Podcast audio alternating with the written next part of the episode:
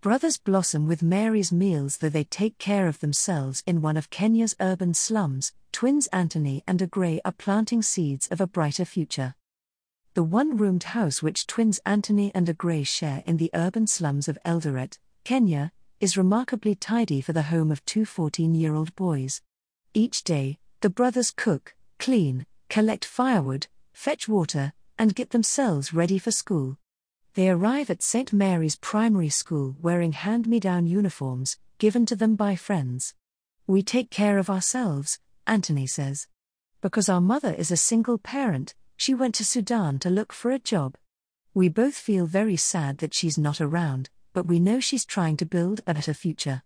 Their tiny house contains a bed, a small gas stove, a couple of jerry cans, and a large barrel for collecting water, four plastic chairs, and a table where they cook, eat, and do their homework. Their other possessions are kept in plastic bags nailed to the walls. The twins love football. Anthony supports Arsenal, while Aggrey's team is Manchester United, but they try not to let it come between them.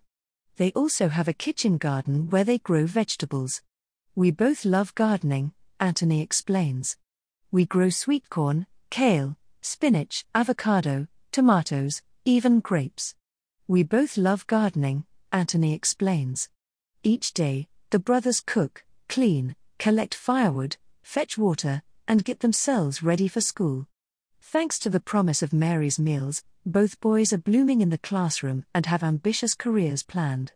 The one roomed house which twins Anthony and Aggrey share in the urban slums of Eldoret, Kenya, is remarkably tidy for the home of two 14 year old boys. Although their mum sends money when she can, Life is tough for the teens and they sometimes can't afford to buy food.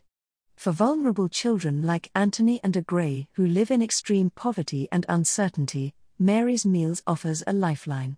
Before it was really hard for us, Anthony says.